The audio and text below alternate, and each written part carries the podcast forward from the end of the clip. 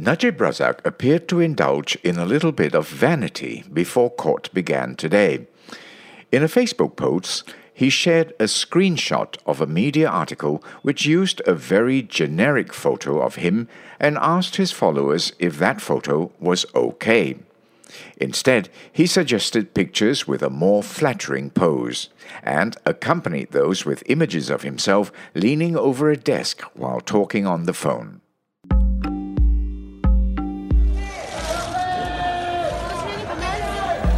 Aras.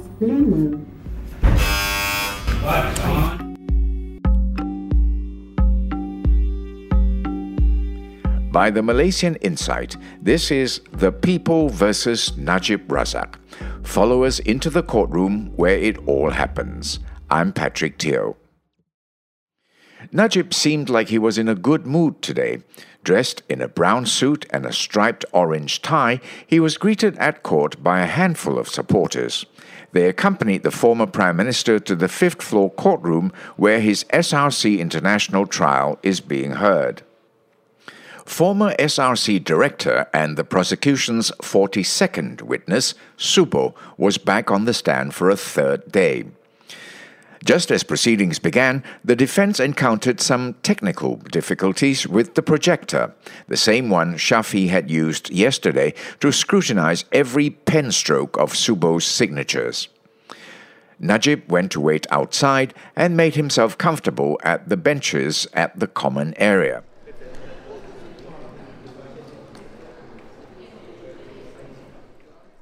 Ten minutes later, court resumed, and Subo made his way slowly to the witness stand with the help of his cane. Najib went into the dock where his two pillows were waiting. Shafi, picking up where he left off yesterday, was still harping on Subo's signatures, which he said were distinctly different. He suggested that perhaps Nik Faisal had forged the witness's hand. Yesterday, the lawyer had asked Subo to provide 20 sample signatures on blank pieces of paper. This morning, he laid those signatures on SRC's instruction letters to AmBank to show the difference. Let's hear more from Ray. Shafi was scrutinizing Rentas forms, forms for electronic transfers. These documents had both hard and soft or scanned copies. What Shafi was suggesting was that Subo's signatures on the hard copies were freehand forgeries because they looked different from his actual signature. He then moved on to the signatures on the scanned copies, which he said seemed like it was lifted and pasted on. There were 11 documents that had the exact same signatures. Subo said that because of his age and the stroke he had suffered, he cannot possibly remember or recognize every document he has ever signed. Shafi didn't buy it. The lawyer compared that reasoning to not remembering one's own daughter. Shafi asked Subo why he admitted that the hard copy signatures were his when it was clearly not, still going on the argument that they were forged. Subo said maybe they were forged, but he was never put in a situation where he had to admit to something like that. Najib in the dock was alternating between looking at his lawyer's demonstration and looking down at his phone. He also propped his arm up on the dock from time to time. At one point, he was approached by a supporter and he turned around to shake hands with him. Court then took a short break to allow officials to retrieve Subo's MACC statement from 2015 and 2018. The short break turned into an hour long delay. Najib and his aides took this opportunity to go down to the basement cafeteria for a cup of coffee. There, he obliged some requests for selfies.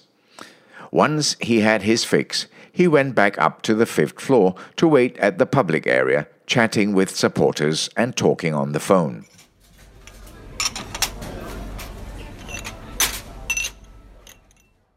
When court resumed, prosecutor Sitam apologized to Judge Nazlan for the delay.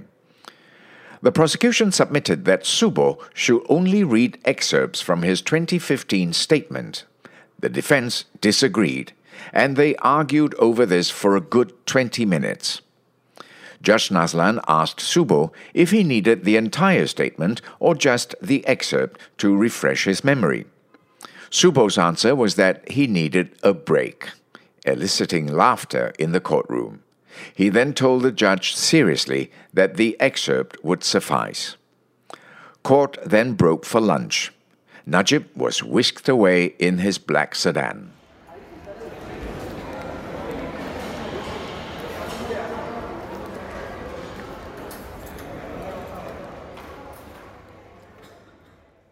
After lunch, Subo had already looked over the excerpts of his MACC statement. Here's Ray to tell us what happened.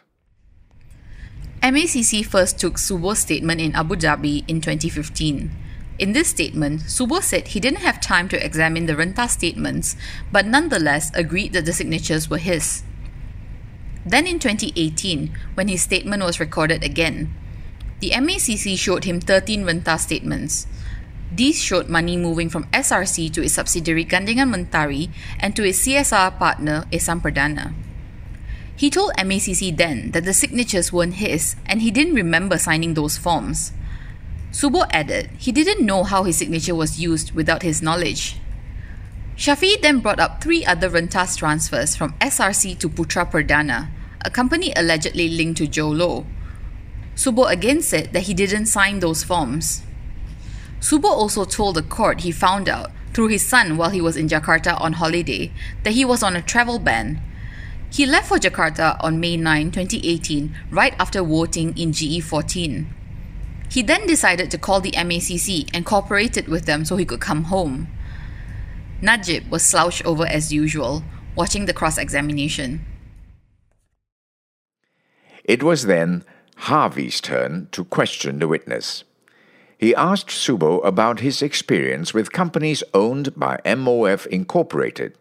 He replied that he had none, but, he said, he had attended a company management course. Harvey then questioned the witness about Najib's status as advisor emeritus to SRC.